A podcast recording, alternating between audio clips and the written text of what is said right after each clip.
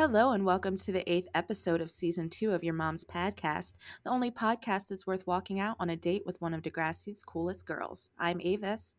And I'm Caroline.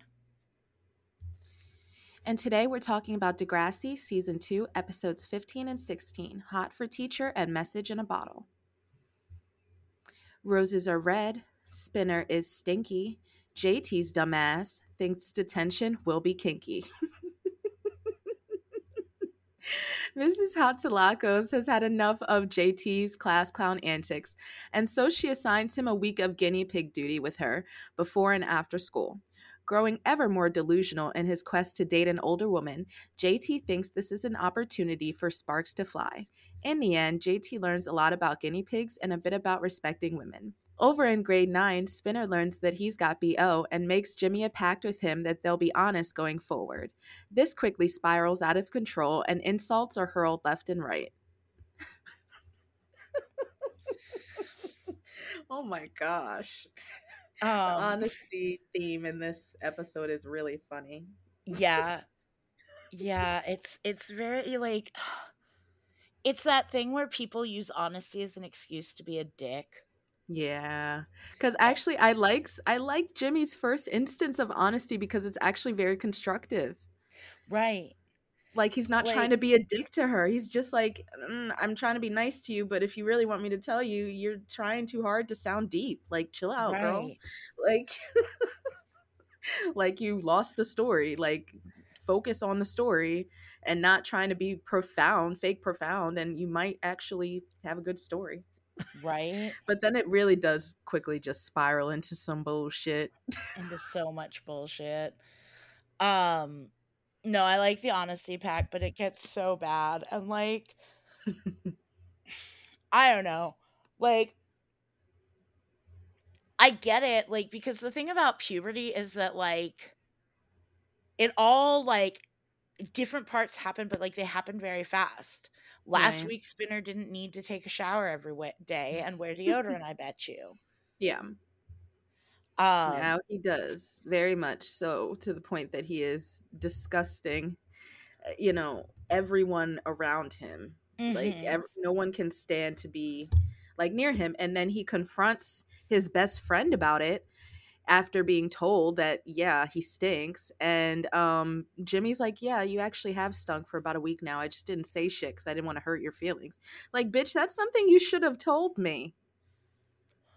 Right? I would rather like you can change you. that.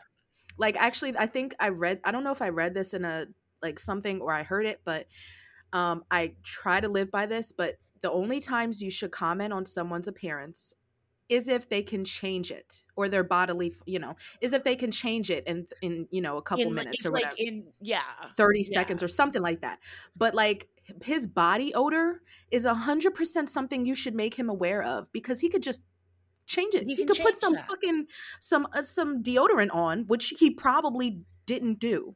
Right like a and shower but also deodorant. like like you smell yourself all day every yeah, day. yeah, nose blindness is a thing. And like, no, it's definitely very much like Jimmy's not a real one for that. Jimmy was getting real one points, and now I is like I don't. Uh, maybe that's an unpopular opinion, but I would always rather be told that I stink. I don't know if that's an unpopular opinion. I would just rather be I told mean, that I tactfully, stink. but yeah, of course, tactfully.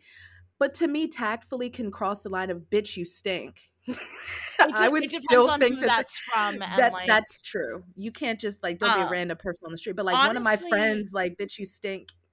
Have you taken a shower today? It's like, oh, I, maybe I, I should. A little disappointed in Coach Armstrong, and I know that in this scene, he is math teacher Coach Armstrong, not health teacher Coach Armstrong. But he like, needs to switch hats because switch hats and be like, look, Gavin can you see me after class yeah because he's he knows actively that that is a situation where personal hygiene needs to be emphasized and as mm-hmm. the health teacher that's not outside of your realm of responsibility no, that's actually well within really your well realm. within the realm of your responsibilities you could be doing like community service by just taking spinner aside and saying hey Personal hygiene is very important from this day forward. Please use deodorant.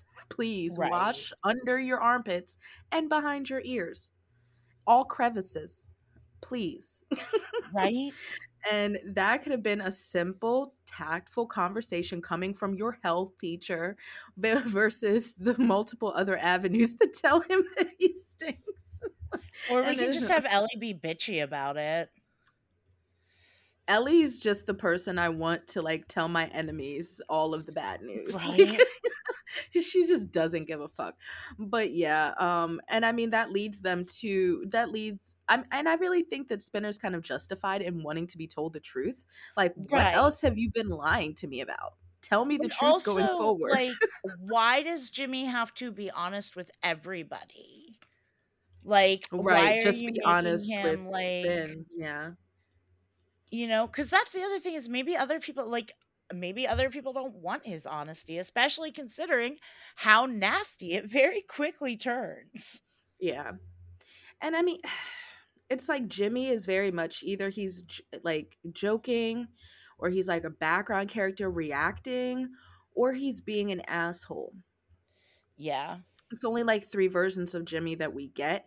So actually seeing him not fit into any of these you know, sort of roles that we're used to seeing him in and actually having an opinion that doesn't seem to be funneled through Spinner or any of his other friends. He's he's being truthful. Like no one whispered in his ear to tell him this when he's talking about Ashley's uh story that she reads in Kwan's class.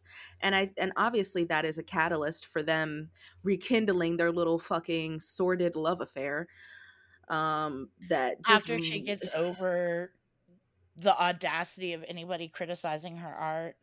Right. It just fell out of her and it's brilliant and no one can say shit about it um except for Jimmy, which and I'm glad like his problems with her writing is the problems that I go on to have with her writing.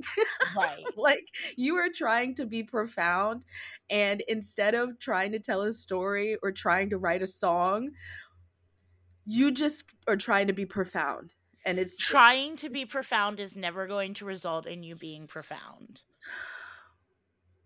And i don't i don't know if it ever sticks but he tells her the truth. And i mean she takes it c- constructively so go her for that. Um but then she does comment that she likes this new Jimmy. So now Jimmy feels empowered to like continue to be fucking brazen in telling the truth. well, and it's like it's like he starts off wanting to be brazen and telling the truth because he's mad at Spinner. Right and like and then he makes this whole like nasty list of like 20 things and then we, I wanted uh uh for when Terry is like, well, you're making him a list. You're making a list of all the things Spinner does, and he's like, don't make me make a Terry list. First item is nosy, doesn't mind own business. right. Um, I also love like I know we're gonna get into some of these insults and shots fired, though I don't think we should get into all of them because there's quite a lot. There are. Um, there are. But when Spinner is riding away on the bus and he's leaning out the window and he's like, You're a bum and you hang out at my house too much. And Jimmy's like, That's because you pee on the toilet seat. My mom my doesn't mom want doesn't you, over. you over. Motherfucker. No. No. we know from last season, your you mom probably has never seen Spinner. Oh my gosh. And that's your mom true. doesn't know his name because she doesn't listen to you because your parents don't love you. You're over at Spinner's house all the time because Ashley broke up with you. So now you got to be at Spinner's all the time. His mom probably fawns over you. It's I and I mean it's crazy how much we're just supposed to forget that we know things about these characters. This is not the first time we've I don't know that we're supposed to forget it. I think I think we're not supposed to like believe what Jimmy's saying there. Like we know why Jimmy's over at Spinner's house all the time. He's trying to save face right now, but mm-hmm. we know it. Spinner knows it. I think I mixed up Spinner and Jimmy, but y'all knew what I meant. We know why Jimmy is at Spinner's house all the time. Everybody right. knows. Spinner knows, Jimmy knows, I know. The only people who don't know are Jimmy's parents because they don't know anything about their son. Seriously it's i mean i think it's pretty funny um honestly i think their whole roast session of each other is pretty funny because, yeah no, i agree like it's like roasting each other only the way that like good friends can roast each other well and like I totally get that, like, especially, like, when you're young. espe like, when you're younger, you don't realize that, like, you don't have to hang out with people you don't like. Mhm. Um, but I think even in my adulthood, like, my absolute ride or die best friend, I love her to death. Mhm. She drives me insane. Mhm. She drives me fucking insane in, like, ways that nobody can, and not that I sit and I'm like, "Well, you do this, and you do this, and you do this." But, like, there are times when I'm like like, my big thing there's a couple of things. My big thing is I have never met somebody who is later than this woman is.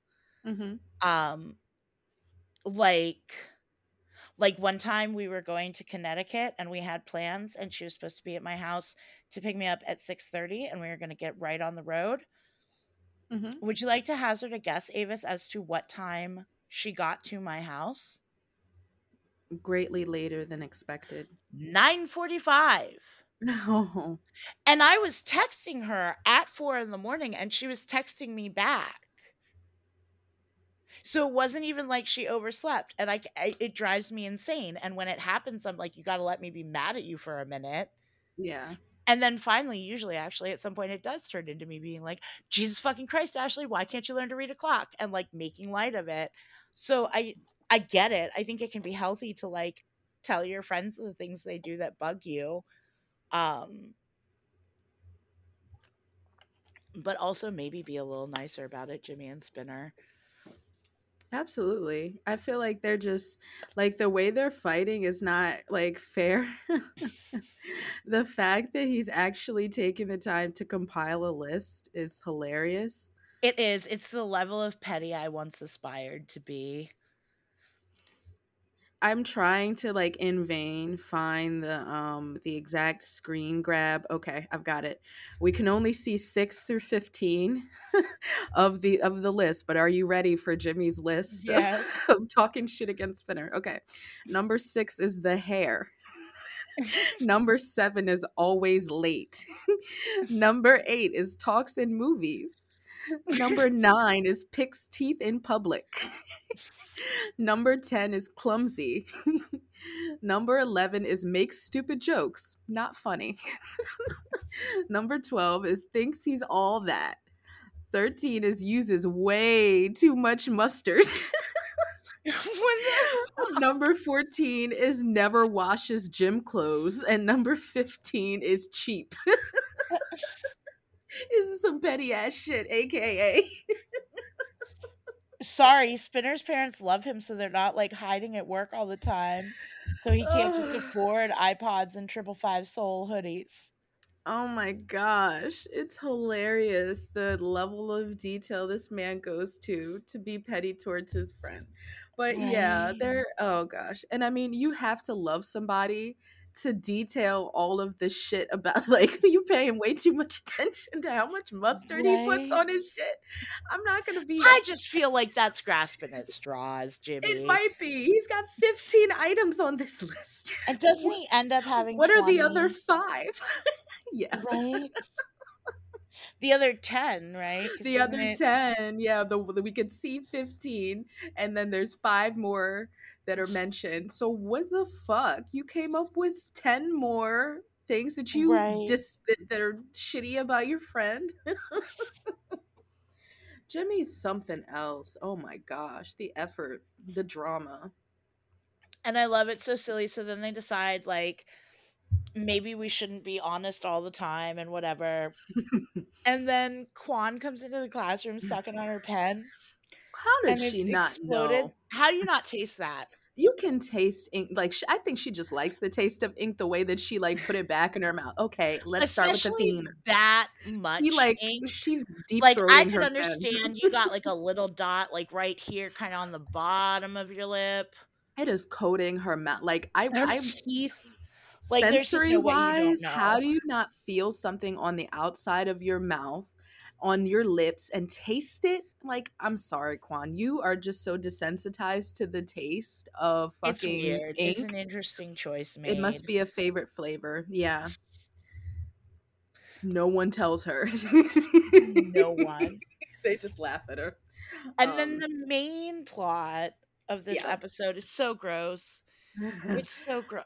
J- I'm taste. really waiting for the point where JT stops being so fucking gross. Like he's yeah. almost a caricature.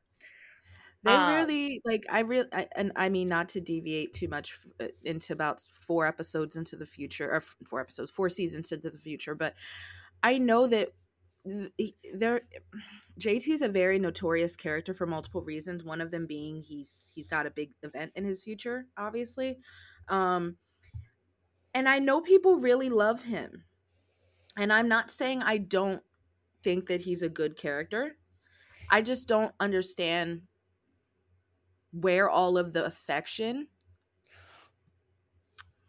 right right and like yeah. he has his moments you know he's got a moment this season with like you know we'll get into it when we get there but like he and mm-hmm. paige end up having a really kind of solid mm-hmm. yeah friendship. and touching re- friendship um yeah they and i it's and it's very and I think it does like wonders for both of their characters to to mm-hmm. see such an unlikely pairing.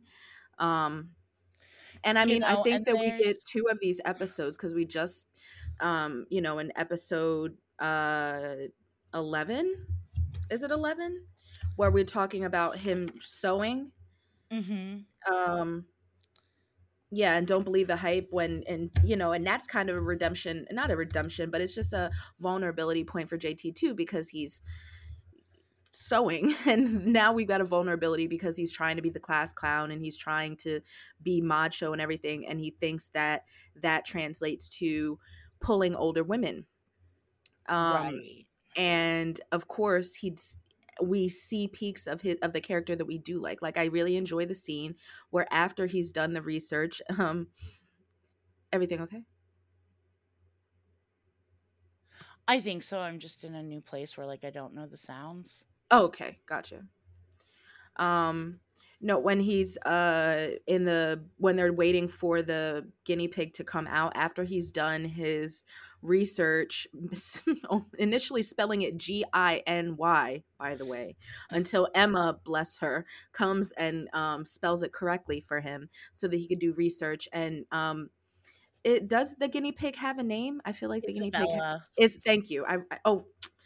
I prefer this Isabella. Sorry. Um, this Isabel Isabella is pregnant, and um, Isabella the guinea pig is pregnant, and she's run under the tables that they use in science class and uh, it, they find out that the janitor has spread rat poison, so they need to find a way to get her out. JT has done research, and so he knows that dim lighting and um, like music will help entice Isabella out. And the whole dialogue where he is preparing, like turning off the lights and um, putting the cage and you know and preparing the music is very endearing. And it's it's another it's I really think that we're purposefully getting these scenes where JT is able to be vulnerable. It's like the opposite or or the inversion of the bitchy girl trope Mm-hmm. Um, you mm-hmm. know, it's the class clown trope, but it's like the class clown with a heart of gold. And, you know, we just, we've got to see how good of a guy and sweet that he is when he's not trying to be the funniest right. person and in that's, the room. And, and I get it. And I get it. And I'm like thinking of it as we've been talking about JT and like, why does anybody like him? Because a lot of the time he sucks. But I'm thinking yeah. about it, and he does have his moments. He really comes through for Paige. There's mm-hmm. a plot line where Toby really needs him. Mm-hmm. And it's a situation where like it's hard for anybody to be there for Toby. Yeah. And JT comes through. Mm-hmm. But there's so much like the day to day is him being creepy about girls and women and kind of being a shitty friend to Toby and like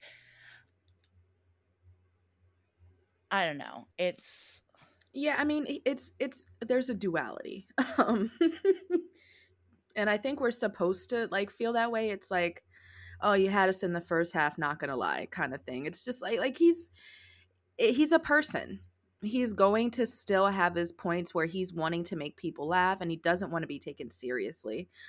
But then he realizes he does want to be taken seriously. Like there's actually, you know, whereas Miss Hatzilakos, eh, whereas Miss Hatzilakos is concerned, he actually does want her to see him for a serious person because she respects him when he's like being the smart student that she knows that he is. Mm-hmm. And, you know, her, and sometimes I feel like, and I just have a personal gripe with how sometimes these um, writers write the Degrassi um, teachers, aside from Snake. I feel like sometimes they have them be petty in ways that are too personal to be a teacher. It's like, okay, you some of these things I think are personal vendettas that you don't need to take out on this student, kind of misplaced. Mm-hmm. But I mm-hmm. think in this instance, no, much... is it's related to her career. Like her telling him that I teaching is my life. I am deeply, you know, in you know eh, my students are an integral part of me and the fact that you did what you did you're making a farce of everything that i build my life around you know you're just that right. it really hurt me. The the way that you were just you know basically making fun of me making a mockery of and my classroom. reducing me to right. Yeah no my and sexual parts. Right and like no jt like comes out okay in this episode i think it's a good episode but it's also like it's just a it starts out with a lot of what I don't like about Oh, totally. And I think that they're heavy on it. They're heavy in the beginning. They're mm-hmm. like, we really want you to like we're gonna be ham fisted and just show you the worst qualities that JT possesses so that we can also throw in some of the best qualities that JT possesses. And also like is he really dumb enough to think that he could have a relationship with Miss Hatzilakos? I mean, I guess the Mary Kay Letourneau case had gone public by that point. Oh shit. yeah. So um, like he's like, so you're saying there's a chance. Exactly. I have but, like, such a problem with that whole like, oh my gosh. I have such a problem with it because if if she gives you the slightest bit of encouragement, call the police. Like I need the Law right. and Order SVU music to drop right around here because like come well, on. Except she's not doing anything. And here's the thing. Well, no, like, right. I said if she did, but no, right. he, he, he's just because it's not unreasonable for a middle school boy or girl or person to mm-hmm. have a crush on a teacher or right. another adult in their life. Like that's not an unreasonable thing. I wouldn't even say that's like an unnatural or a gross thing. Like it's it's, it's a little yeah. weird that he's so seemingly convinced that like something could happen. It's a little weird that he is taking it into outside of the realm of just daydreaming and of outside of the realm of fantasy and like he's actually trying to make it happen. Mm-hmm. and talking about oh um he asks her at one point when they just get to detention he drops a pen and he's like oh is this your pen and she's like nope must be yours like she is not yeah. like she is really not because she's a grown ass woman and she is not worried like she i uh, she figures out what his angle is of course towards him you know being very inappropriate in her class he figures out uh, she figures out that he's being very inappropriate behind her back but initially she's just not thinking about she's not thinking about any of his advances or like ask when she even when they're having that nice moment and he asks her has um has she always wanted to be a teacher? Did she ever model? And then she's like yeah i i know i'm hot. Fuck you. I'm a teacher. Right? like i'm that is what I'm my life passion is. and i'm yeah. like right. Like i'm not an object for you to just find you know like attain like for you to attain like i that's right not... and like if you want to have a crush on me and you and your friends want to talk after school about how hot i am or like whatever like i can't it's a free that. country right whatever it's a free country but like leave me out of it. Right. Yeah. Um and i think she handles the whole thing really well and i think you know i think like any kid JT is a kid who needs like an adult to believe in him. Mm-hmm. And he also needs firm boundaries. Mm-hmm. I think he, and I mean, it's not that she ever needs to specifically say it's never gonna fucking happen because it's it was obvious it was never gonna fucking happen. But she does need to say that like you are very smart, JT, and I would like if you come into my classroom and and be that way and be smart. Like you don't have to, you know, like I understand that you can make a classroom full of kids laugh. There's but you can also, that. Right, that's, that.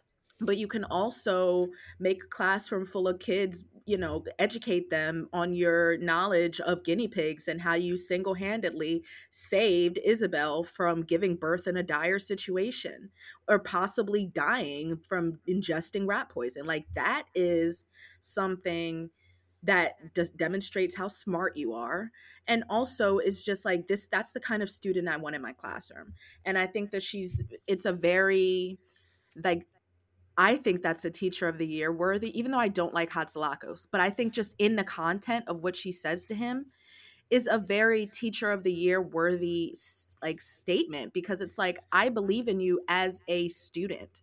And you I, being a class clown is getting in the way of that. Well, and I think I don't like Hatzilakos either, but I think for like, deep seated reasons, y'all. for deep seated reasons, of which there are several. There's one that could be forgiven because it doesn't really happen. It was like Roseanne wrote it in her book.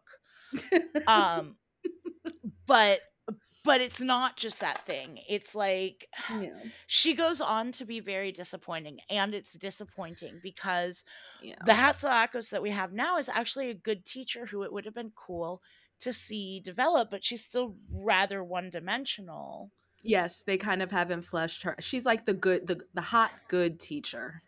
and like they in when they flesh her out, they just completely assassinate her they character, her. and it's a yeah. fucking bummer it yeah it really sucks the the character assassination that is committed against miss hatzilakos but at this point right now this is not why you know i you know I, am pretty sure i can speak for both of us. This is not why we don't like her. It's not right now. Like she's perfectly fine now but this is not how she stays. Um also foreshadowing at one point Mr. Armstrong wants to talk to Miss Hatzilakos. He takes her out of classes right before JT starts doing his like fake boob shit. Um, and Toby and JT, or not Toby and JT, Toby and Sean mm-hmm. are like joking about Hatzilakos and Armstrong being a thing. And uh JT's like, he's married. And they're like, but she's not. And he's like, she's not like that. And like, yeah. I'm going to keep my mouth shut. But like, what do you know, JT? yeah. Um, but yeah, I mean, they they kind of keep her a caricature for a while, but I think that it's for like she obviously is is there to she's a plot device basically. But we do yeah. see her before like I think she's fairly consistent, but they've you know they give her a little bit more of that archetype to work with in this episode, but I think it's good against what JT is doing because I crave that from him right now. I just want him to stop being so fucking gross mm-hmm. and please just bump up a little bit maturity. But we've got a little bit to go. He is probably one of the last in his friend group to hit puberty. I think he is like next to Liberty him and Liberty are neck and neck. Not to talk they're about like the later bloomers. but they're late bloomers. Yeah, like they are the two that are probably on par with each other. Like because Toby just looks like he he's long. Like he looks like he's growing every episode. Yeah, he's like he's well, his face is like he's growing into his face and shit. And yeah. JT, this was actually he the looks first more like Sean right now. Like he and Sean look more like peers mm-hmm. than he and JT do. And this is actually the first episode where I've noticed JT's finally like starting to look a little older in the face. Yeah, especially but it's like still like the very early stages of it. it yeah, absolutely. And it's kind of cool to see the changes episode per episode. Um, but it's definitely like we're just uh, you know holding our breath for some maturity on JT's point. And I mean, it is something that you unfortunately are going to have to hold your breath a while for. I'll, I'll be holding my breath for a while because he he is always just a little bit immature. Mm-hmm. Just a little bit. Just a little just, sprinkle of immaturity on top. And that's bit. JT, um, along with his other good qualities. But uh yeah, I mean, I think like the big thing for me in the in the um the B plot is the takeaway is that Ash and Jimmy are inching back together. Right. Right. That's the big thing. that's the big thing. Like, I mean, that's what really matters. I mean, Spinner having BO is going to be a recurring joke. Um, mm-hmm. his armpits. There, it's just a recurring joke, but I mean that's what the honesty that Jimmy's giving amounts to is is inching him and Ashley back together, and also, um, Ashley and Terry too are they're all kind of inching closer together to be more of a cohesive unit again. Yeah, they, she's still like she's on the fringes. it's not like it's not the fringes. It's like she and Ellie are kind of their own circle. Yeah. And, then, and she interacts with the other group. Yeah, and she's welcome to interact with, with that other group again with civility. Yeah, there's no there's no bad blood, and they are all not, talking, but they're not if she was only friends. allowed to have one friend over because her parents were going out of town, it would be, it would Ellie, be Ellie, at this point. It wouldn't be Terry. It wouldn't be Terry. Yeah, her and Terry. And she's not, not going to be allowed to have only one friend over because her parents are going out of town. She's not going to be allowed to be in the house alone because last time she took ecstasy clank, in clank. eighth fucking grade.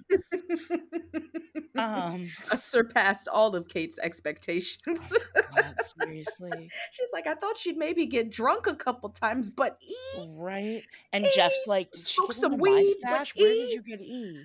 Where'd she? they look like they take E, and they go, they go uh, raving. Kate, have you seen the bottle of aspirin that I keep? hidden the... in the ceiling in the bathroom. I low key want to create that in like a horror movie scenario where there's like some some form of some shit that could kill you mixed in with random aspirin because like honestly that's very similar to what the like you've got E, you've got two tablets of E just mixed in with fucking aspirin. That's six the, feet under. I know. That's six feet under. No, I know exactly what. You, I know exactly what you're talking about. No, but I love that David is the one to accidentally dose two of his family mm-hmm. members. Yes, I love it. I love it's it. so good. Anyway, not that that happens. Spoilers. Six feet under. Y'all should. Not that it. that happens in like the second. But if it did. but um but yeah, let me see if I have any. Um, oh, Jimmy. Okay, I do want to bring up one thing again in the B plot. Jimmy um Spinner saying you and Ashley are a big fat bad idea or whatever he says like you guys are not a good idea. Please don't do it. The last time you guys were together you were like her indentured servant. Like please like that is a shitty idea. I beg of you no. And I just noted that like please listen to Spinner because he's going right. to save you like nope. 6 months of fucking heartache. Nope. but yeah. It's not even 6 months. It's like it's not it's even like six months. Week. I was being very the week generous. after. Like, like and the and the duration is heavily oh, disputed. God, that fucking song is coming. It is coming, and I'm, I want to talk about. I can't talk I about. It. I can't talk about. We're it. gonna we're gonna suffer through it when it's time to suffer through it. Oh, and Miss H at lunch is a fucking mood. Her lunch in the um in the tra- uh, uh in the, the garden. Yeah, I don't, I don't atrium why do I always say that word like I spell it? Okay, the in the Zen garden, um, I was trying to say atrium, but in the Zen garden, she's got her classical music playing and through her headphones, which JT does not respect. He does not give a fuck about her headphones. He says, "Fuck you and your headphones. I'm interrupting you." And she's got her book, and you know she's got her lunch, and she's chilling. She's like, "Fuck these students for an hour. I am at right, a spa. Said, I don't want to talk to anybody." And JT's like, let me just insert JT. myself here. And then I'll indignantly be like, I said I was sorry. I th- so like I what think, do you want from me? I think of a okay, I know the origin of this soundbite, but I, it's a TikTok soundbite. The origins are um Bad Girls Club. But it's um it's like the one girl says, um, I just actually came outside to remove myself from you, but you follow me out here. And the therapist says, That's right it's giving those vibes. Yeah, yeah, no, it's it's a lot. It's like Hatzilakos does not want to fucking talk to you no, right now. she's mad and she's rightfully mad and she's not Kwan, so she doesn't want to just be an asshole to you. So give her some fucking space, dude. She handles it like a teacher should. She's not gonna, you know what, but if you want to come and hear what I've got to say to you, then I'm gonna tell you like it is. But you know, I'm not gonna take it out on you. I'm not gonna force my irritation on you, but you know you done fucked up, right? like like JT is just completely side busted. He apologized and it was not the he wanted the warm and fuzzies and Hatzilakos was not having it. She's like, fuck you. Nope. I'm not we're not friends. right. Oh my gosh. Um yeah, I mean, I, I, think it's a good segue to. to I think where? we're good to, to to to our, well, my favorite corner. I mean, I'd say it's my favorite. I think you, it's is it your favorite corner? So are you mm-hmm. impartial to other corners? All right, cool. So our favorite corner, the fashion corner. Um, first things first, I gotta call out Ellie's fucking hair. She's got these horrible bangs. These horrible, horrible bangs. She and like, does, and she she and then no right these like doing three fucking ponytails. She's doing the it's, most. It's like here. rockabilly. It's like rockabilly. It's like I hate it. It's yeah. Bad. I mean, I hate rockabilly, so I'll put that in there. That's fine. I think rockabilly is just such a weird niche, like yeah. style of dress and like like musical style that just mm-hmm. shouldn't exist. But that's what her hair is giving. It's like poofy, and it's like for the first time she decided to like condition it because it's got volume but then she does like the what she chooses to do with the, the great hair day she should be having is do that because i think if she just did the bangs with just like curls i wouldn't hate it but she had to do whatever the fuck she was doing in the back well and the bangs just look like messy and unkempt i'm not even like I don't know. I, I don't. The I don't bangs like aren't it. the best, to be fair. The bangs aren't the best, but it, it's like they could be less offensive if treated with better, like like more care, less and while offensive. We're, while we're talking about hair, um, pay, in our last episode, you know, it was brought up. I don't think we talked about it, but in hype, I don't believe the hype. Hazel calls out Paige for the fact that she started the year with a mullet. Um, but no, you want to talk about a mullet, Miss Hatzilakos. I've taken several pictures of this poor woman's she hair. has a very on the socials. She has a very stylized mullet, and she choices not, were made. Choices were very much made, and and it's not like the mom from Seventh Heaven stylized mullet. No, it's it's it's its own thing. I've got like three. there was no elevation. There was no elevation made to attempted it, to the hairstyle. It's just very. Hmm. It, it is what it is. Choices. It is what it is. Choices, choices were made. made. Choices were made in the beauty parlor. But yeah. Um, I actually don't. So she has two outfits in this episode.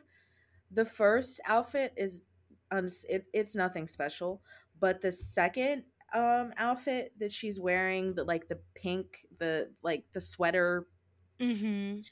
the sweater sweater set, set with the black skirt yes, yeah it's very the sweater cute. set with the black skirt i like pink on her i think it's very cute um she is just like i think she's just supposed to be like slightly indecently dressed this whole well i think it's one of those things where it's like women with bigger breasts, mm-hmm. like it's really not an inappropriate top. Like even with her having big breasts, she's not showing that much cleavage. You know, like but because she's got big breasts anything that doesn't like isn't a turtleneck gets sexualized and then also turtlenecks get sexualized because they're too tight and it's just one of those things like like yes could she potentially dress a little bit more modestly? Yeah but i don't have a problem with a teacher wearing this. Yeah. No you I know, definitely and if she had small boobs it wouldn't look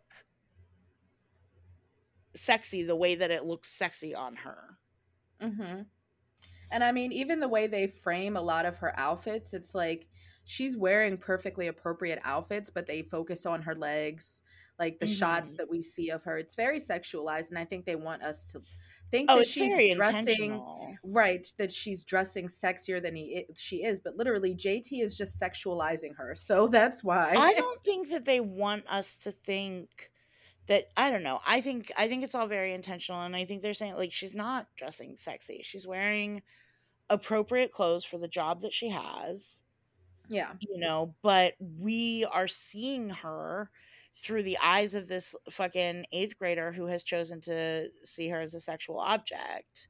yeah I mean it's pretty like I I think that it's a it's oh it's very intentional I just think that um some of the choices that they make like they're dressing her in pink they're dressing her in skirts that aren't going all the way down to like past the the, the calf and stuff like they're Mhm. they're making an effort to kind of like oh, okay Right.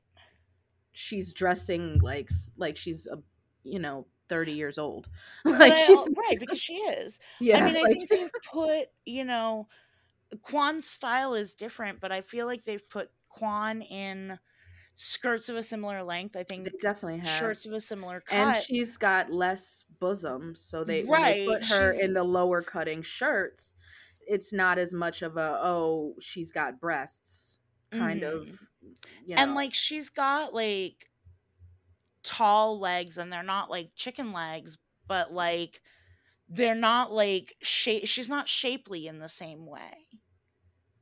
no she's not And It's it's, a completely no, I different think I think type. the wardrobing is very interesting and very smart with both of these women.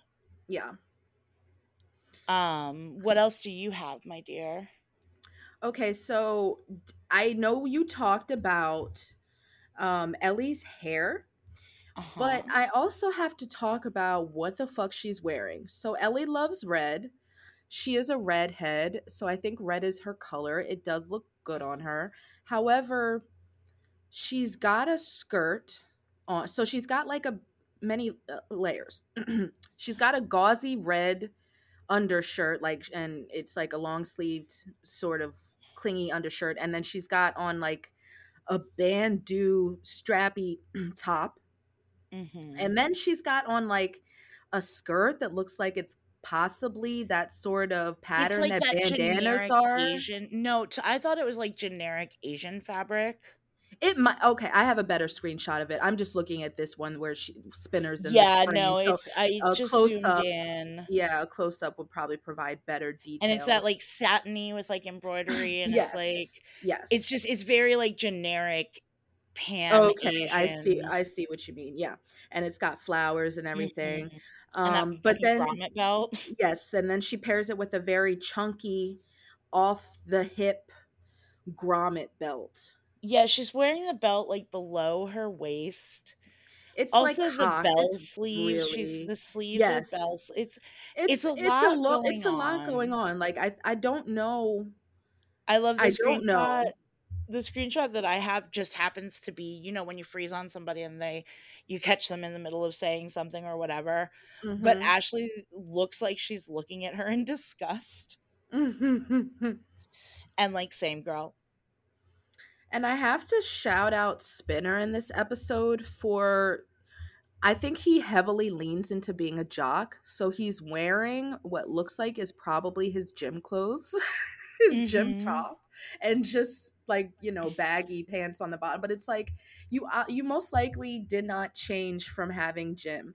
And if you haven't had gym yet, why are you dressed like this? It's like no one else is dressed with their arms out and he, he's he's got one of those shirts that you most likely cut the shoulders off of and um you know you can see his arms and this is obviously the episode where he's got the bo so i, I mean it's it's probably very pointed No, but I, he's also next- oh we're Oh no, no, no! yeah you're no right, it's you're not right, yeah you're right, you're right. Sorry. Okay. I'm like, I'm always a little bit off, so I wasn't sure. But he is definitely like supposed to be the jock who doesn't shower. And I think that's why they put him in Panther gear. But either way, it's just like kind of a fashion don't for me because I don't I don't like the way it looks on him. It looks very out of place. I love the hair. He's Mhm. had it for an episode now or two, but I love the hair.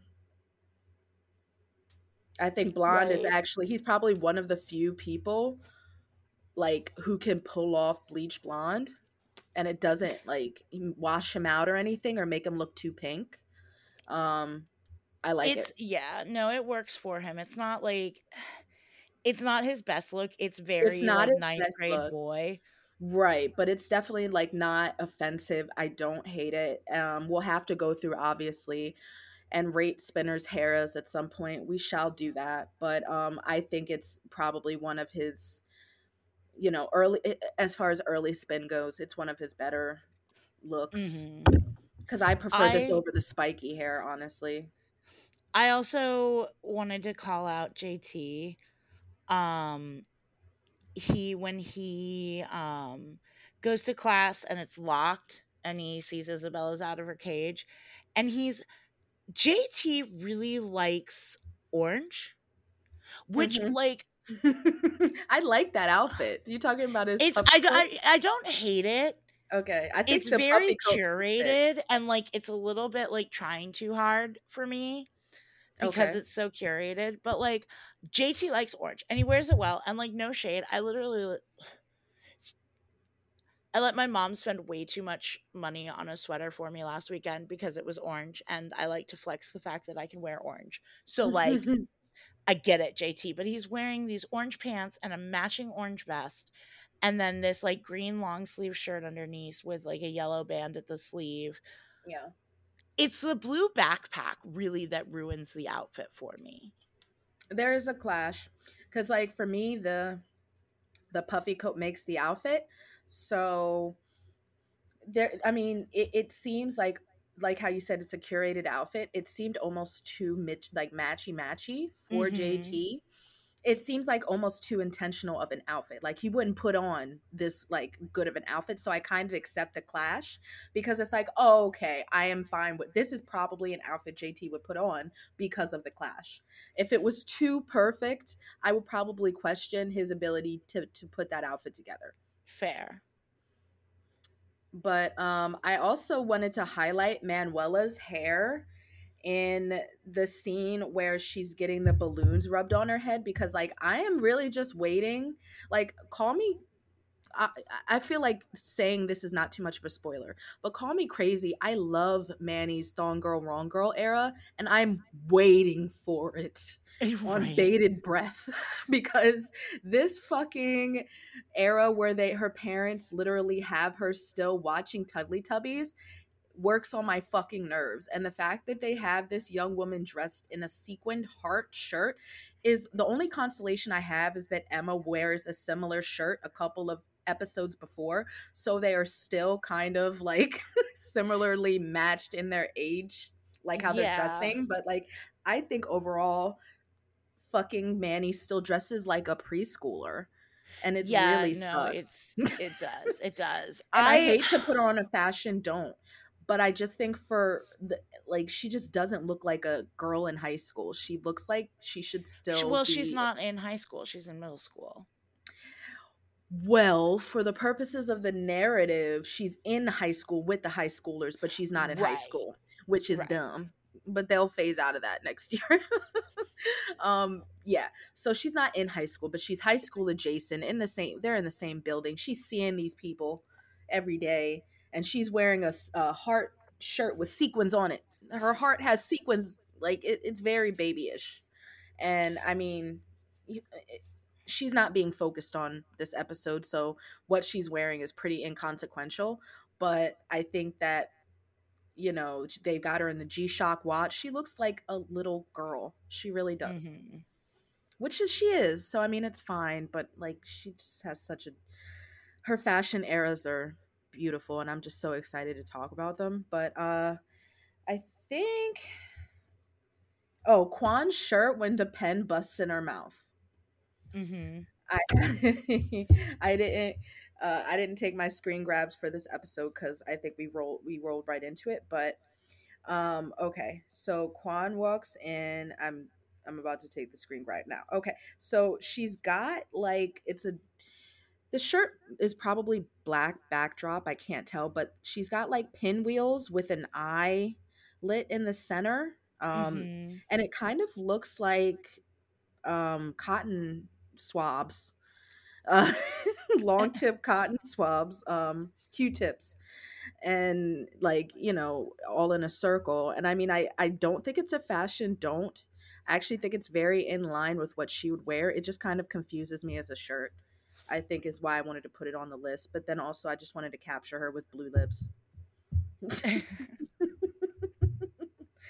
um yeah that's that's all those are all my fashions because you're always going to take a chance to fire shots at miss kwan i don't like miss kwan except when i do love her outfit at international day because she fucking i just I, I feel i don't know i'm i'm still holding my breath for miss kwan to get better I think she does get better for her. She has a good legacy. I think her legacy's intact, but I just don't fucking like her for the minutia. Yeah. But since we're firing shots at Kwan, let's fire shots in general. Pew pew pew pew pew pew. pew. Shots fired. Alrighty, let's do it. Let's All right, do it. I, I do have a sixth wild card that I didn't tell you about, but not in my first five. I complete like the way I took my notes is hella suspect. Okay. So I'm gonna fire my first shot at Mrs. Hatzilakos for making herself attend detention with JT York. she, like she couldn't have sent his ass to just a general detention. I am going to jump in front of that bullet because I, I knew you. Think... I knew you might. actually really. I, mm, I think that I'm not like, good for the lottery or anything, but I got some intuition, y'all. I don't know. I think that it's that she doesn't. She's not trying to punish him. No, she thinks she's, she's a good student. To get him to see his potential and understand that like there's a time for his shit and there's a time for him to like buckle down and actually be serious and like care about something. Right. And like JT is the kind of kid who I feel like has been has gotten detention plenty for as long as he can remember. Mm-hmm. And I think I don't know. I think Hatzilakos is saying like I'm gonna just try a different avenue here. I think that's the first time we've had one of our co-hosts jump in front of a fucking bullet. I think it is. I think it is. And that, like that another ladies and gentlemen, co-host I has fired. The, the I am so against pain. I'm the kind of person who says "ow" before the blow lands. So it's a big deal that I'm willing to jump in front of this bullet. But I have all like slow mo, like in the movies. Oh, okay. All right. I my first shot fired is Ellie at Spinner.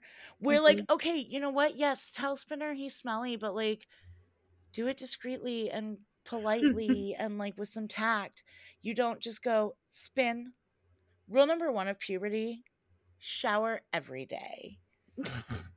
like but, in the middle of the classroom. Yeah, airing him out and like for me okay so i think it's funny that like that that was the peer side of it but then um my second shots fired is armstrong's reaction which i think is hilarious because he re- like we talked about in the deep dive he had an opportunity and a platform we could argue to fucking set this right.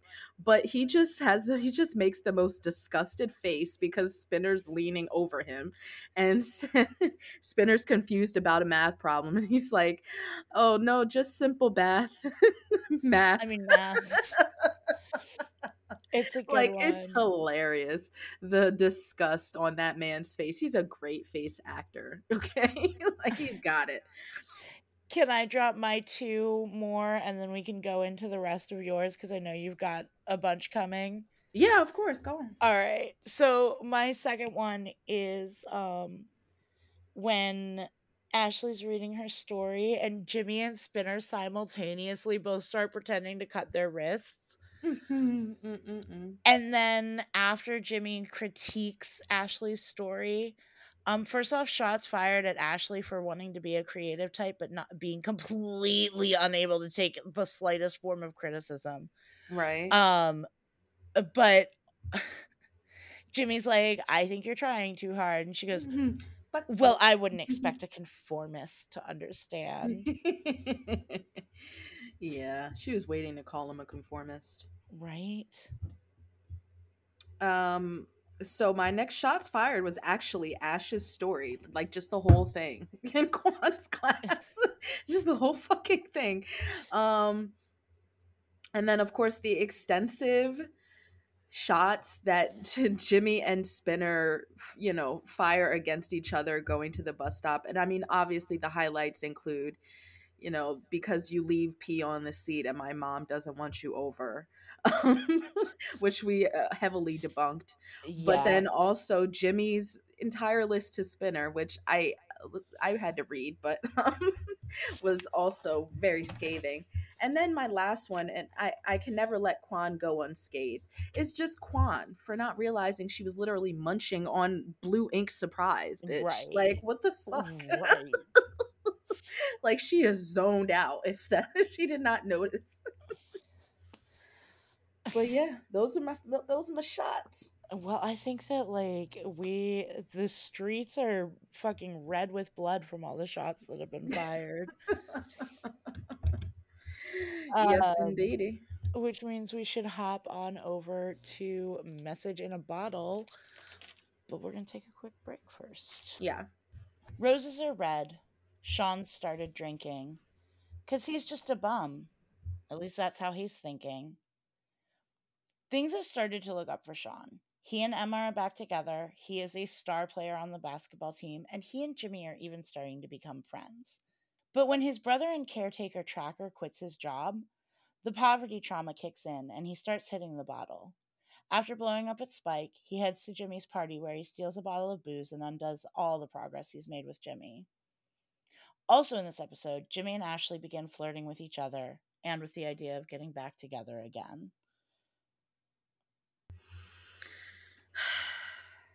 Spinner warned them in the last episode to just well, he warned Jimmy specifically that you don't need to be going down this well, road, young man.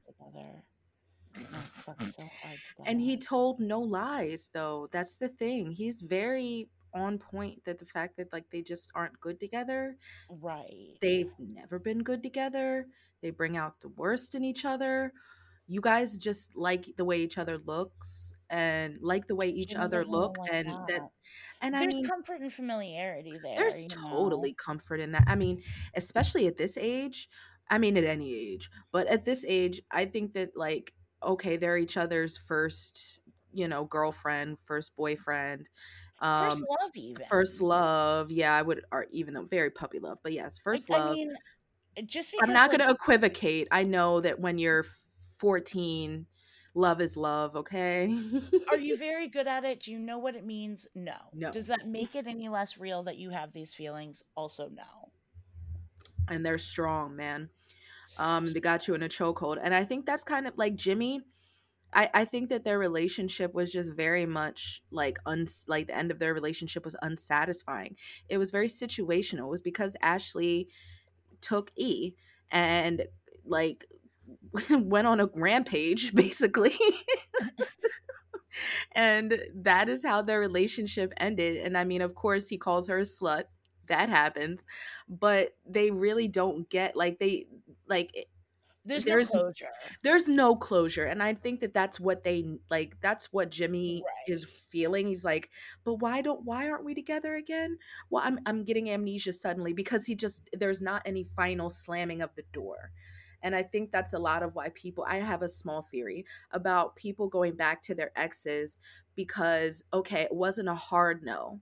There was no trauma associated with this breakup. So there's probably still room to rekindle the relationship. As long as I know this person doesn't hate me, there's room.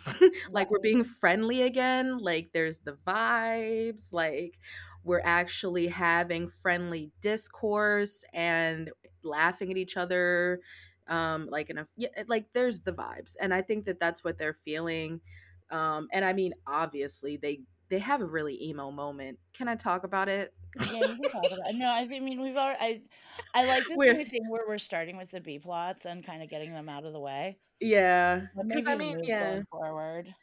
Um, so the the emo ass moment that they have for me is um at the party that Jimmy invites Sean to, because we did talk briefly about, eh, you know, in the the the summary that Sean's having some issues with Jimmy uh, sorry, Sean Sean and Jimmy have had their issues, but um Jimmy puts them aside at Sean, at um, Spinner's beckoning and invites Sean to and Emma to his party that night to celebrate them winning. Is that yeah. what it is? Okay. Celebrate them winning. Or them um, having a solid season or something. It's something. Something to do with their athleticism. And um um so there's a basically Sean breaks a bottle of tequila. Just fast forward and and Ashley and Jimmy start gathering up the glass and Jimmy cuts his finger on the bottle cap of the that has some protruding glass and they they like literally look in each other's eyes and they start to kiss because like because of that and she she gets a napkin from Twilight exactly that's what it's giving. Like Ashley gets a napkin and puts it on him, uh, on his boo boo, and looks at and like, "Oh, you're bleeding."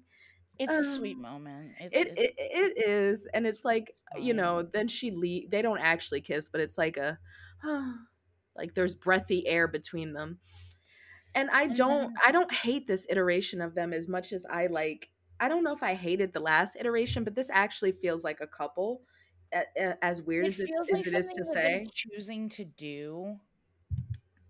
Yeah like not something they feel like they're supposed to do. Right. Um, which is probably why i like them a little bit more because i definitely felt like there was heavy air of ashley felt like she should date jimmy because she felt like she should date jimmy. Right he's popular he's also goal oriented like she is yeah her family likes him you know, she thinks he's cute, whatever. But like, yeah, no, it feels much more intentional than the last time around. And um, he still likes her, even though, you know, she writes shit like she did in Kwan's class last episode and yeah. and shit like that. Like he still he still fucking likes her despite all that. He's still pining after her, staring at her ass in class and shit. So I mean their their their chemistry is a lot better this season yeah. like i think it's a lot better I, I, I, once again i will reiterate they feel like a real couple this time right. like i yeah, actually I buy it versus last season where i'm just like you guys just look like it's kind of like nate and blair from gossip girl like how they were supposed to be together everybody thought they were supposed to be together everybody mm-hmm. loved them together but they were very bad together oh, and they they were the most bland fucking couple ever Mm-hmm. That's how I feel about season one, Jimmy and Ashley. Y'all are wallpaper. Like, you're boring. Now, y'all have actually got some skin in the game. like, I'm interested now. I'm yeah, interested no, in this agree. bottle cap cutting blood relationship. mm-hmm. Um, and then there's Sean. And then there's fucking Sean. I mean, the highlight of his we, arc is fucking Tracker, I think. just we, we just get, get, to see Tracker Cameron again. yeah, but he's so not cute in this episode. He's so not cute. He, all right. I'm glad that we can talk about his characterization being very, very flighty. And that is why he is a supporting character because he is just serving the narrative. He is not supposed to be positive or uplifting or stable in this episode, which is what we've seen well in I the past. You got to think too. Okay, so Tracker is like like 20 what? something like 20 five? something like i would five. say 25 say five max if we're right like that's max like we'll just say 25 max fuck it he's taking care of a kid so he's not living his young adult life mm-hmm. And he probably stayed at this job way longer than he would have if it was just him. And like I don't know. Shit I think like uh, pickled herring in his fucking refrigerator. Which why does Sean take that to Emma's and it's never spoken? And why do you have it? Because some people is that like a Canadian thing? But probably, yeah, it's, probably, it's, yeah. It's giving Nani from Lilo and Stitch. Um, it's very much like I just feel like he he and I do appreciate this entry into what we know about Tracker because it's like, okay, we've seen you as the up in arms, like he needs a computer to do his work. We've seen you mm. as the you know further supportive brother in telling his you know the girl you know he likes that he's been a good influence she's been a good influence on him we've seen him literally support him when his you know like oh you can we can go and ride out and do this this weekend oh wait you've got other plans like he's been a supportive background character up until now where he's got to play a role that is going to be in opposition of what fucking Sean wants. Mm-hmm. And Sean needs stability. He's always needed stability, and that is why his character has been so good up until now. Is because Tracker has been so good up until mm-hmm. now. So Tracker gets his due. It's not easy raising a kid at any age, but an unexpected child who is your your sibling who is mm-hmm. basically half grown up themselves, that's fucking hard. Well, and I get that the like tracker quitting his job is triggering for Sean. Yeah. I also get that like like I don't blame Sean for not for acting the way he does. Mm-hmm. It's not what tracker needs. Right. And it's not like tracker needs Sean to like support him and be like, it's okay, man. But no. like he does need him to like just be quiet about it. Give him a day or two. He does, um, yeah but also you know sean grew up with alcoholic parents who were flaky and you know we learned he had a dad who would quit a job or get fired pretty regularly and then just go blow all their money on booze i have um, a question you know, though did what? we was it established that both of his parents were drunk mm-hmm, because in the, in initially not okay. initially. We I was gonna say I thought it was just his mom. Back. We learned at the end of season one that his mom drinks. Right. And okay. then when Sean's that, yes. like or when Tracker says, you know, money's important, but so is my dignity. And Sean's like, You sound just like dad every time he would quit a job or get fired. And Tracker goes, The yeah. difference is he would go out and then spend all our money on booze, and I'm not doing that. Right. I have and an interview tomorrow. Like, you gotta let me yeah, I'm doing I mean, a lot here. It's certainly like I just love how they added another like drunk parent to to mm-hmm. the to the Cameron lore, but um it's not surprising. I mean, it's not surprising, but I just think that like I I really support Tracker. He is doing the best that he can and he is trying not to shake up Sean's world, but as you pointed out, like he most likely would not have stayed at that job if he did not have responsibility at home. Like 25 well, year old and i mean maybe he was but like 25 year olds you you should have the right to kind of be a little bit of a tumbleweed right and and and, and fuck that job i'll find I another. like in the long run which is worse for sean a week or two of them having to tighten their belts a little while tracker finds a new job mm-hmm. or however long of tracker just getting more and more unhappy right. because he fucking hates his job and then he's bringing that home and it's like like and i get where sean is coming from because what sean has seen time and time again in his life is dad quitting a job things falling apart.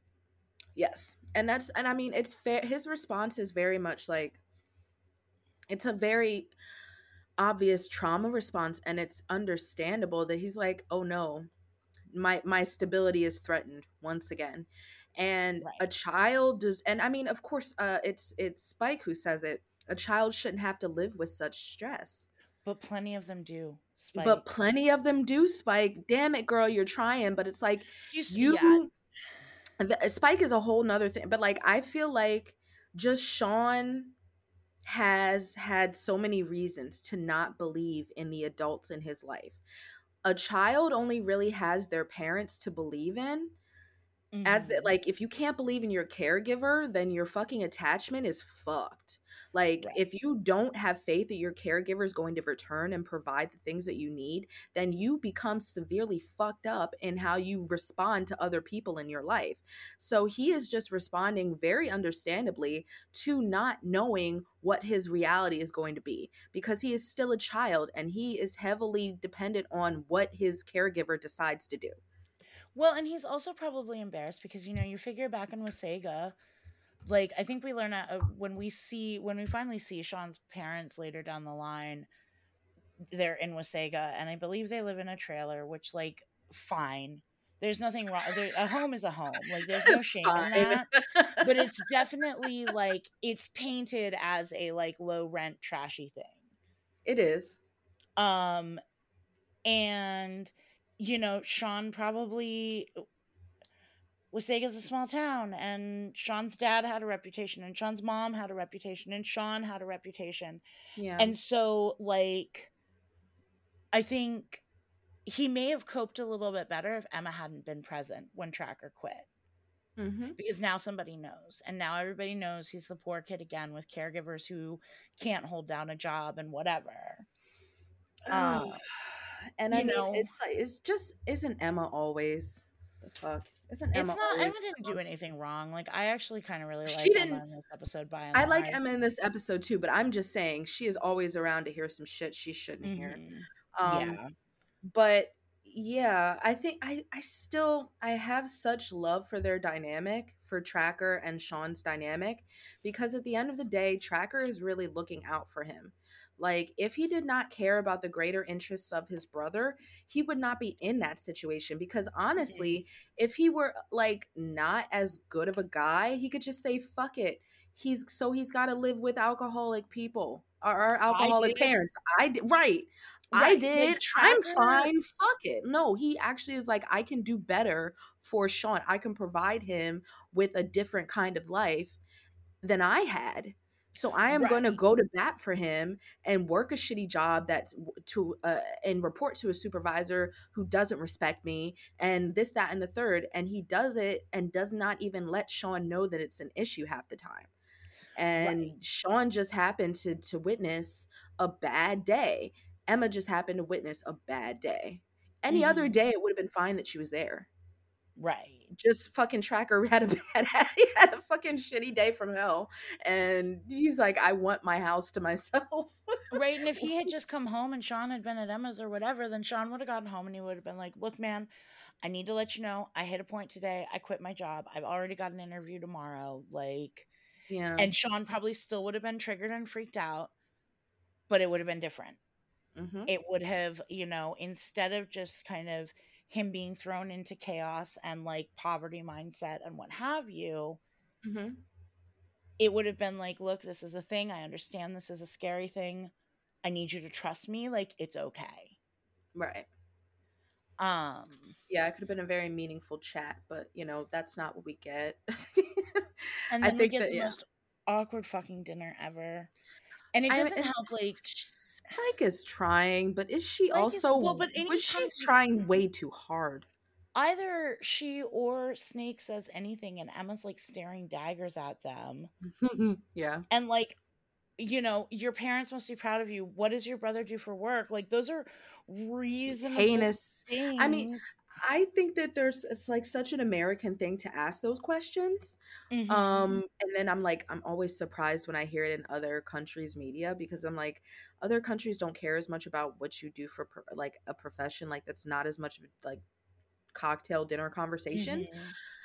But um because it's here i just think it's such a weird question to ask a kid be like oh so what does your brother do like like we could like i think the oh have you seen any good movies lately is probably a better Mhm. question for sean versus and i mean i don't know i i know that emma explained to them what sean's situation is and sean and fucking simpson Snake, as his teacher, knows his situation at home. To a degree, at To least, a- right? He knows that it's a not traditional household and he does not live with both of his parents.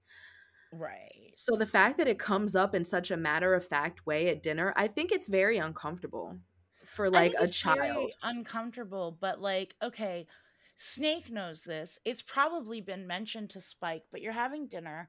Your daughter's super on edge, you know. You want Mhm. your daughter to feel comfortable. You want this kid to feel welcome in your house. You're just trying to make like small talk and get to know him. Basketball comes up. You're like, oh, your parents must be proud. Like, I don't think it's unreasonable that, like, I, I think it's a perfect. I think like- it's yeah, I, it's not unreasonable. It's more just like I think they could have tried harder to keep certain topics out of because they could have been I don't know. Maybe Emma just didn't prep them as well as she thought she did. But I just think that a lot of uncomfortable topics come up and it makes me feel like they were just so nervous like i and i mean i think it's evidenced by the way that snake walks by and like says the name of the sushi or whatever i, mm-hmm. I think that's what he says when he walks by and it's like they're very excited and this is their first foray as a unit as like emma mm-hmm. and even emma being like these are like i want you to come to dinner with snake and and my pa- you know my parents snake and spike and it's like this is a big deal for spike and this is a big deal for snake like they are not used right, to this is his first real like dad moment. dad moment and that's probably why he looks so fucking zonked at like i don't know if it's the um well also i just remembered that spike is pregnant so she is pregnant. drinking that yeah. bottle of sake. Why? Oh my gosh! Is that why Snake looks like that? Maybe it's why Snake looks like that. Is he's a lightweight and he's been sucking down too much of that sake? I would not like. I don't drink a lot, but like if I were going to be the only person at the table drinking, I wouldn't. Yeah, especially I, with two minors, I probably I might would. have like a glass of wine or something. But like that's like if we were out to dinner. You know what I mean? Like I'm not gonna mm-hmm. buy a bottle of wine or sake or whatever for dinner for four, where I'm the only person who can drink. It's like I kind of even though I only spent three weeks there, I kind of miss Germany. Um, in the uh, three weeks in 2012, um, I kind of miss Germany in that, like, I loved that the and not even that the drinking age was low, but just that the the culture around drinking was a lot different because I felt like mm-hmm. Germans were less like apt to um, abuse alcohol literally we went to a sports bar like our the people that are Germans, we call them our Germans, were younger than us, and they they they drank us under a table every time and never had any issue because it's like, oh, we're just gonna go to the sports bar and watch soccer. Like this was their normal Friday night, and it was very responsible. They all got home, you know, like nobody was stumbling drunk, nobody threw up. Like it was the Americans that were a mess because this is our first taste of freedom, and 16 year olds aren't allowed to drink over here. right um and it was a whole big thing it's just like i think that uh it i mean if the stigma around drinking was different then sean having some alcohol to not feel so nervous like how, why do why does any adult drink alcohol to take the edge off is what we say like oh right. maybe i'm nervous i want to just drink a little bit so and but he's obviously drinking for the wrong reasons i don't think that i don't think he's drinking to take the edge off but um I don't know. I think it uh, it's a little bit of a tangent, but I definitely think that um it's a little bit questionable that people who obviously don't drink like that just have a large ass bottle of sake ready to go like i mean maybe just for the ceremony of it like right. oh we're having, having very sushi. fancy Which sushi also you should not be having with your pregnant ass wife right like it, do they have like do y'all i mean canadian listeners is it safe to eat sushi in your country because it's safe to eat sushi in a lot of nordic countries when you're pregnant but not over here in America. We don't do that shit. But also, I have to comment on um, Spike and Snake discussing the weight of sumo wrestlers and Spike saying that it's because they eat fucking rice 24/7. Like um rice is actually not fattening. Um rice is actually so rice is interesting because white rice is like it's got a lot of like carbs and kind of like sugar and shit. Mm-hmm. But like there are certain things that you pair it with, like rice with beans is a mm-hmm. super fucking healthy meal. But yeah. like just rice on its own isn't like unhealthy. It's not unhealthy, but it's not but healthy. Like, but like yeah, if the bulk of what you're eating in a day every day is rice, you're not getting what you need and you are getting a lot of kind of simple carbohydrates. Right. And I I mean if that if that is what she was trying to say, I think it sounded just a little bit like because a you know Japanese people are some of the the longest living people in the world and it's right. like we have to look at what they eat. They eat a lot of seafood. they eat a lot of rice. they're they're fine, but they also do a lot of like probiotics. They love kombucha over there, and yeah. they you know like they there's just a lot more emphasis on like growing your food differently. So I don't know. I felt like it was a little bit of a simplistic statement to say, oh, eating a lot of rice can make you fat because anything eating a lot of anything can make you fat, but I don't think eating a lot of rice specifically in and in and of itself will make you fat. Mm-hmm. So I just had to comment on that. But um uh I do think that Spike was doing a little bit too much. Like she was hovering, but I don't think that she was I don't think that she was being inflammatory. Like I think that Sean think she just worded that better. She definitely could have worded it better but i am looking trying to look at the point of view of her being nervous and trying yeah. to say everything perfectly and realizing that the things that she's saying sound a little bit too like she thought of them too much. And that's kind of what i'm getting. It's like everything you're saying doesn't necessarily sound like how you talk. It sounds like you thought about it three times before you said it um, I mean, I or you didn't think about it at all say again i said i I would be nervous too if my kid was Emma. Like when Emma gets to the you said if my kid was Emma. Oh, exactly oh, I'm so worried. I want to call her on it. Like I'm so like, worried Emma... to get a Hellcat. Like, right, like a fucking like what did she say exactly? she fucking, Sean is all of us exactly. right. It's oh like, yeah, God. I want to call her on it. Like, call your mother your on do? what call your mother on her act like even if your mother did say some shit i don't know that you necessarily have the like right to go and call your mother because obviously you you'll you'll find out in a moment that your boyfriend was drinking your parents booze and actively being uh, paranoid in the situation because he had other shit going on right. Um, and like you're not making anything easier for anybody She's just know. a drama queen. Like she comes downstairs after changing and she's like, "What did you say to him?"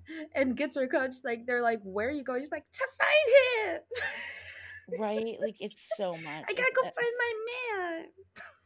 It's so much. It's so fucking much, and it's like, like I get the feeling that like Spike is a little bit scared of Emma because Emma will oh, just like yeah. have these fucking tantrums and then mm-hmm. snake like isn't gonna put his foot down because he's not a real dad and like it's like my spawn you're not my real dad check this child you're not my dad yeah somebody needed this Mm-mm.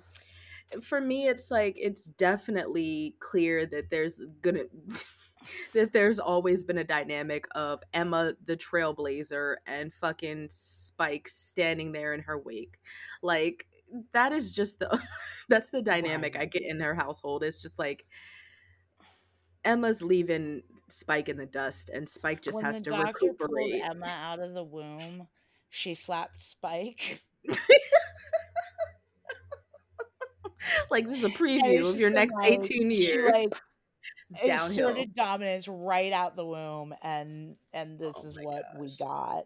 Spike's so small too. Like, what's she gonna do? She is so small. Emma was bigger than her by the time she was like four. Like, poor Spike never had a chance. It's I like I just think that it's like the way that she's so ready to like come at her own mother. like right. read her own mother for filth. it's like crazy. Um for but nothing for, for nothing. a little awkward because you've got everybody on high alert because you're unhinged about this dinner. Right. That like also why did you say yes? You could have it, it, that's my whole problem with Emma in this episode is you just set him up for failure. When she tells him and she's like, "Oh, I just wondered, are are you free tonight?" and he's like, "Um, I, you know, it sounds like you're, you know, something something," and she's like, "Uh, yeah, we, my parents invited you for dinner," and she, he's like, "Emma." and she's so like and, and he's basically saying he says emma no. And she says well you have to go. I told him you would. Okay well what the fuck? I'm gonna like i'm a separate person from you. Right you what have to inform me. Right you have to inform me if there's somewhere you expect me to be bitch. Like right. just because we're in a relationship doesn't mean you own my calendar. And yeah, Manny should have once like stepped up to tell her that you should have told his ass a week ago when this was right. planned instead of waiting a week. This is what happens when we don't give Manuela Santos enough lines.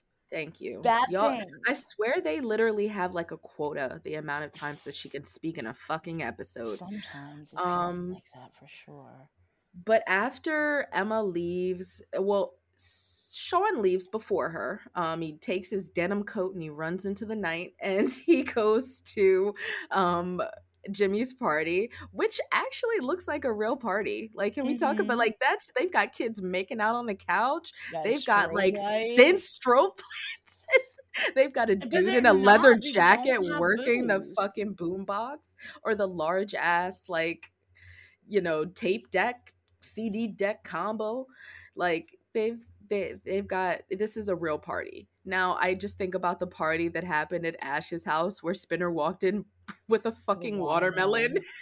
and now Spinner's got whipped cream on his face. Like, what the fuck right? were you doing?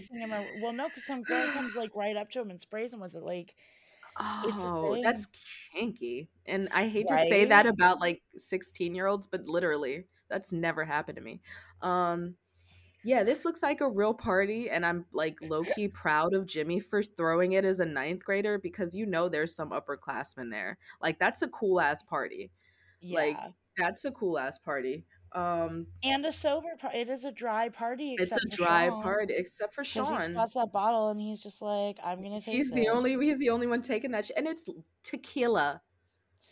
Right? It is a bottle of tequila. Te- sake and doing, tequila. Baby? And then what are you doing? Bad things. Making bad fucking choices. Cause that shit's gonna feel terrible in the morning. Like, are you kidding me? There is no rule about combining sake and tequila because no one thought they needed to make that rule. Everybody right. thought, okay, well, we know best not to do this shit. Sean Cameron went and fucked it all and then has the nerve to say i don't feel so good i need to go home. Your whole world's about to be tilted for like three days. Which like yeah no seriously. It's so bad and he's drinking so much.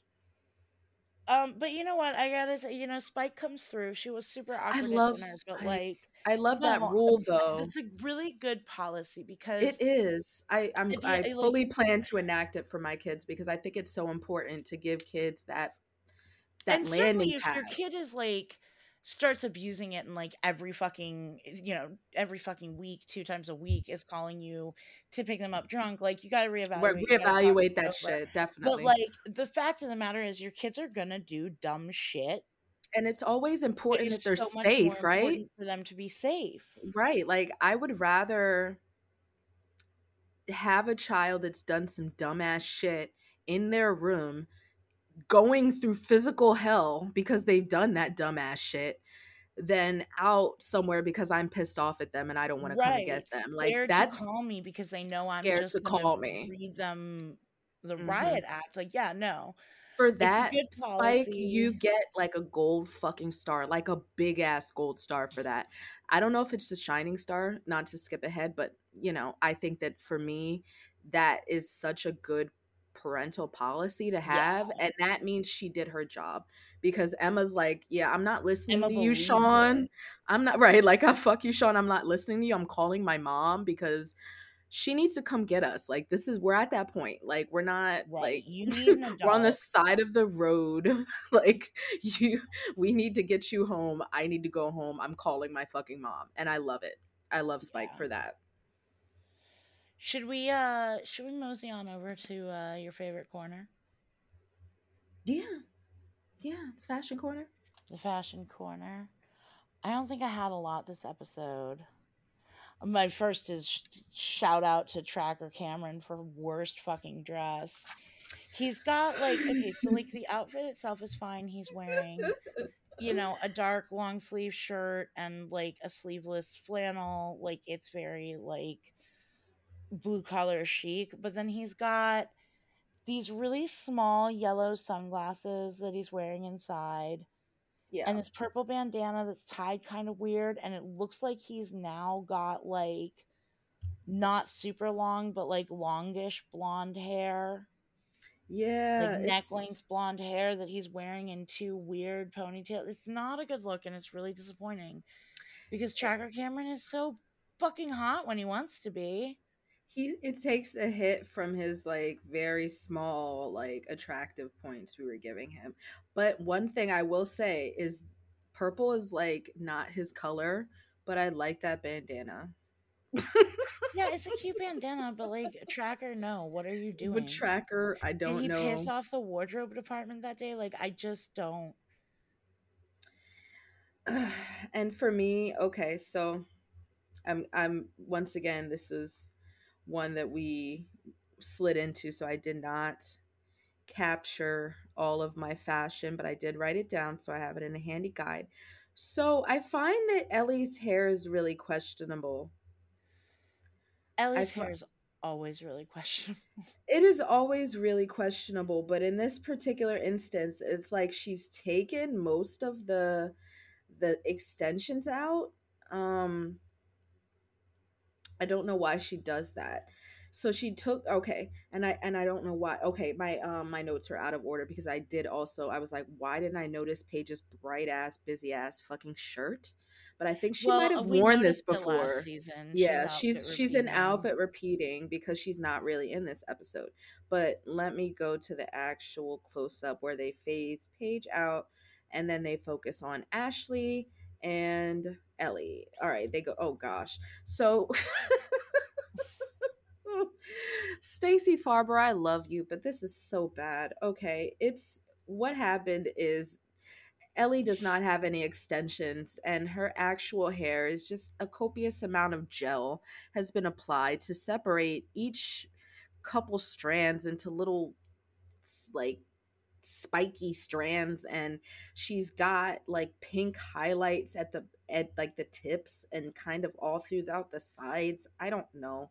It's and like little piggy t- little little ponytails like you know there's one on each side her hair's in the like down in the back. It's very bad. The texture of it's just horrible. Yeah, yeah. the texture goodness gracious Tell i me don't again know. about how Ellie is your favorite. I love Ellie, but just not this era. This era is like, give me her authenticity in this era cannot be like understated. Like, we have to admit that she is authentically herself and she doesn't give a fuck. she can't Is give she a fuck. authentically herself? Because I feel like she is everything she does is trying so fucking hard. Everything she does is trying pretty hard. There might be some sort of subset of fashion that I'm overlooking that she's completely biting off of, which I will completely accept because I have not done my research.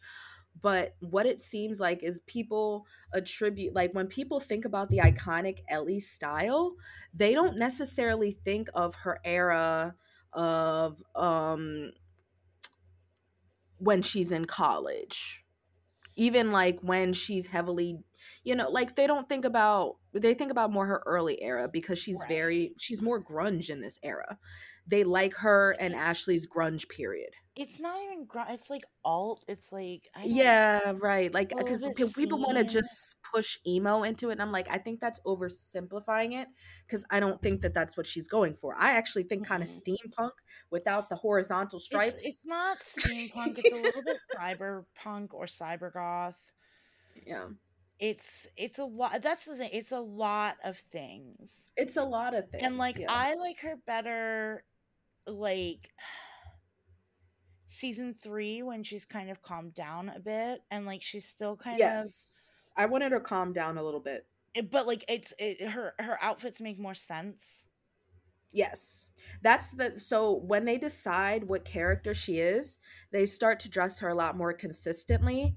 And, you know, this is she's still a lot of a wild card in terms of her characterization. So I think that's why we're getting some scattered effects. And and I mean, I would say that this is more of how Stacey Farber dressed versus how Mhm. Ellie versus it being Ellie's personal style. I would bet some some level of money because I don't have a lot of it right now, but I would bet some level of money that that was Stacey Farber's style versus that being Ellie's style, and they just thought that that was a unique like look for a character and they were like okay that'll fit in with ashley eventually going a little bit more you know goth because i think um ash's look is way more like pointedly goth and and Mhm. emo versus ellie is just all over the place and that's Yeah. where like the the they you know they are friends because they they have similar whatever but i think that what it mostly looks like is um ashley kind of like looking at something in a magazine and trying to kind of evoke that versus that being how she is personally expressing herself i think she gets a little bit better at that but See, ellie is know. I feel dressing like more like how she wants to dress I don't know. I I think that like see Ellie's first season hmm is very like what a middle-aged person in the early 2000s thought was like punk. yeah oh totally And I don't think it's Stacey Farber dressing herself. I would buy that it's Stacey Farber like having more input in the like Oh, like so you think onward, that they like that it was don't think curated by one of the sty wardrobe yeah. stylists on set? I would love to, even though honestly, I I, I thought I thought about it the last um when I was editing the previous uh episode two, you kind of trashed Stacey Farber's acting, and I'm like, I hope that she doesn't better. hold that against us, and maybe one day comes on the podcast gets because here's the thing. I think she could. gets re- I think she's. I think she could come on here. I think she would gets have a good time. It's not just like I think that you know, season 1 she's very green. She's pretty one-dimensional, which isn't her fault, but like you're not going to show any like you can't act when you have nothing to work with. Yeah. You know, I think it's not all Stacey Farber, but it's like a lot of decisions come together to Yeah. create a performance that is not great in my opinion. And and a lot of that again is that like you can't you can't make a great performance when you have nothing to work with. Yeah, I mean, you have to use the material you're given. And Um, like it just I think that Ellie becomes a favorite character more for her later arcs, oh, more well, you than know, we'll versus what get there and right versus what I she's doing it. right. And I'm excited to get there once they kind of decide to develop Ellie. But Mhm. at this point, But this is there the the, the hair this is the fashion corner, not the Nash corner, Okay. not the? Nash corner. Um, so I my phone died, but I will point out the couple outfits that I did like, and I will not describe them, and they will just be on the socials. But Mhm. um, I love Spinner's party outfit. I love Jimmy's party outfit, and I love Emma's party pants. They are most exclusively able to be seen Emma's party pants when she is on the side of the road with Mhm. Sean. Well, no, also when she comes downstairs after Sean's left, Oh, we get a right. And when she comes of them then. downstairs. Yes, So I shot. will I will round out the fashion corner with the second week in a row where we've got a dolphin pants sighting. Yes, we do. I Um, was glad you I left that on for you. Monday, she is You are an outfit pants. repeater, Emma Nelson. Whatever, they're cute pants. And she's got like a blue top. She looks really cute. And then if you notice, she's literally wearing dolphin earrings too. Yes, yes. Um, it's a very curated outfit, but like it works. And just to, and to. I did not put this in the deep dive, but just to tack it on, my girlfriend did say that um just listening briefly to she's watched the show before, but she's not she don't be re- she does not rewatch with me. But hearing the conversation that Sean and Emma had at the lockers, she's like, Mm-mm-mm, she loves that boy. I'm like, yeah, she really does. She gets, she's like, yeah, she gets into some bullshit because of him. I'm like, she really does, but it's Yeah. fine. she loves him. She does. But yeah, she is an alpha repeater, and I think that's a good and the dolphin pants are back. The dolphin pants are back, Twice in four episodes. Aren't we lucky? But um, I think that's a good segue out of the fashion corner and onto fire some shots. Pew Pew, pew, pew, pew, pew, pew. Shots fired. All right. What do you got? Because I've only got one, so hit me with yours. Okay, so I've got Jimmy saying that Ash has changed, and Spinner saying, yeah, she's become a vampire. Which I think is like the second time she's been called a vampire. So, and um, once again, Spinner, like basically, uh, making fun of Jimmy after he asks he tells Terry that he can that she can come to the party and then that Ashley can come if she wants to. And so he kind of mumbles like you can come if you want to. And Jimmy's like whatever your my armpit smell. And it's just like yeah. a, it's a cute moment between friends. I think it's very natural. Um and then the third one is when Spike's sorry, is Snake's face when Spike is talking about the both of them enjoying movies. It's just the most bizarre. He's like so zoned out. It's probably the sake, but he's so fucking zoned out and like then he comes back into like what the fuck are you talking about? I it will be on the socials because it is the most bewildered face that Snake has made. Um and then the fourth one is Emma basically saying, you know, it's fine, like having to call my mom, but if she has to drive you home drunk a second time, you know, maybe we'll talk about you being a problem, basically. Mm-hmm. see, I didn't see that as a shot fired. I saw that as her being like, look, this hasn't ruined things with my mom. Like, we're good, but y'all are good, but you also can't be acting like this because come on, Sean. Yeah, I think she it was a like a mixed bag, like, you know, like get your shit together, but also like my mom has to drive you home drunk a second time. Like there might be like some bullshit to pay. I, I definitely saw it as a little bit of like a side eye, which I do qualify as a shots fired. I can dig that.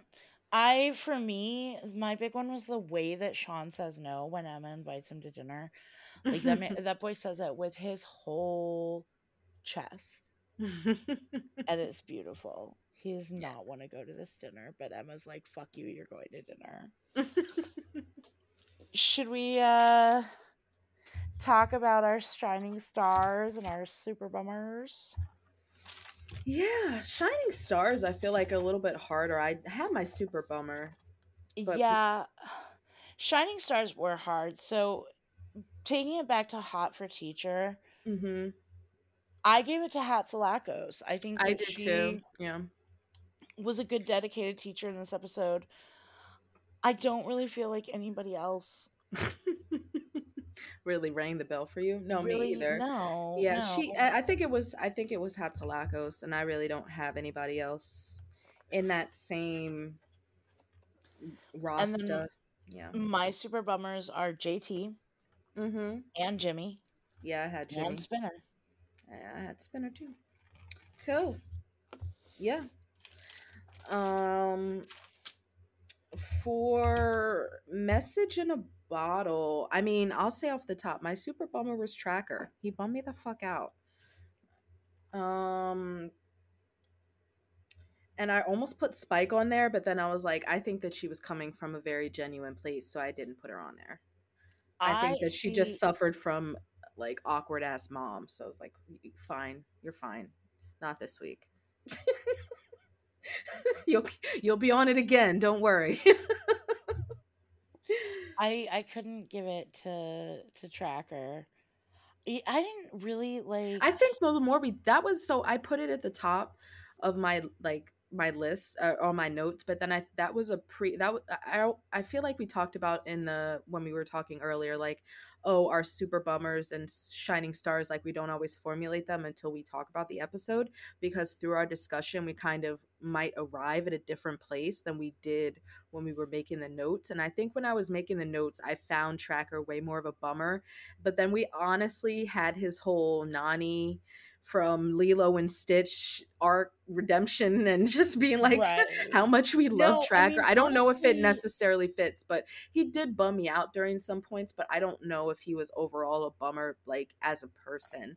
Like, yeah. but I know we're talking about this episode in particular. Honestly, so I, I get Sean's a bigger bummer and like Sean um, is a bigger 100, bummer. 100% understand where it's coming from, empathize with that, all of that. And he bummed me the fuck out. And, and, and, and, and he created a situation wherein I have to give a shining star to Emma fucking Nelson. you did this. because like Emma really Emma was really pretty freaking great like other than the whole yes, she's too anxious at dinner. And yes, she should have told Sean about the dinner before she told her parents that Sean had said she yes to the dinner he doesn't even know is happening. What if Snake had gotten to him before she did? And he's yeah. just like, why is Snake yelling different kinds of sushi at me in the hallway? Um, but she she came through. She was there for Sean. She was like I don't know. I liked Emma in this episode, and I, I liked like Emma in this episode too. So. It was different. It was different because I think that she just really reassured Sean in a way that he needed to be reassured. Like you didn't fuck up beyond repair, right? And it was like her actually caring about the cause and not about having a cause, right? I feel like so often when Emma does the right thing, it's like for points or attention or whatever. And this was for because she cares about Sean. She loves Sean, whatever. Like it's they're a horrible couple, but they also really love each other. They just like get in their own way and they're young and they don't like know how to love well and like but I don't hate Sean and Emma. I'm glad they're not Endgame. It's it is what it I'm is. glad they're not Endgame they too, were. but I don't hate them. Um, but usually I think that like Sean, I I don't know, I don't know. I tend to like Sean better as a partner. Mm-hmm. I think Emma really came through in this episode, and so she she's did. my shining star, and Sean is my super bummer. That's fine, so and I, I Sean we're, Cameron. we're mostly aligned. Yes. I hope you're fucking proud of yourself um, Caroline is pissed. I am. And so let us move forward and ask the question to end all questions. Does it go there? Does it go there? Um, um uh, no. I think message in a bottle does. You know, message in a bottle is more right. Poverty. We've got Hot for Teacher does not. Right. Hot for Teacher, right. no. I can say it's not even lukewarm. No. Yeah, it's not. Well, it because like the most like go honestly, there the person aspect. I feel most for is Hatzilakos, who is mm-hmm. just trying to do the work that she's passionate about and be taken seriously as an educator. Yeah. And instead is being reduced to like a a sex object and a joke just because she had the audacity to have big boobs and like not dress in like a fucking sack of potatoes to cover them. Right. And I feel for her, but like she's a plot device way more than she's ever a character at least at this point. And it yeah, doesn't totally. for the sake of like like no, I agree. Yeah, it doesn't. It doesn't no, message in a bottle goes there. I think message in a bottle goes there, but I, you know, for most of the like just the entire episode, but like namely, you know, obviously teen drinking, um, mm. brazen teen drinking, um, and trying to just you know, I think like the entire episode is like undoubtedly it's like some episodes i'm like yes some episodes i'm like no some episodes i'm like eh Mm-hmm. These two episodes, Hot for Teacher, no. Uh, message in a bottle, yes, absolutely. Thanks for listening to your mom's podcast. Next week, Liberty rules the floor hockey team with an iron fist in Relax, and Ashley writes her worst song yet, and possibly ever, in Dressed in Black. I hate that song so fucking much. If you'd like to further support our show, you can follow our Facebook page and follow us on Instagram and Twitter at YMPahdcast and TikTok at Your Mom's Pahdcast. You can also visit our website at www.pahdcast.com. Your Mom's Pahdcast is available on Spotify, Apple Podcasts, or wherever you get your podcasts. If you feel so inclined, subscriptions and reviews are another great way to support the show. And if you'd like to support us financially, you can subscribe to our Patreon at www.patreon.com forward slash your mom's pahdcast. And remember, that's Pahdcast. P A H D C A S T. Thank you. Hey guys, Avis here. So in editing, I did notice that my track has a little bit of an echo. Hopefully it didn't drive you crazy while listening, but if you got to the end without irritation, thank you very much. Uh, these were recorded a couple weeks ago, so hopefully it gets better going forward, but if not, please forgive us and we'll be back with a brand new setup for season three. Thanks, guys.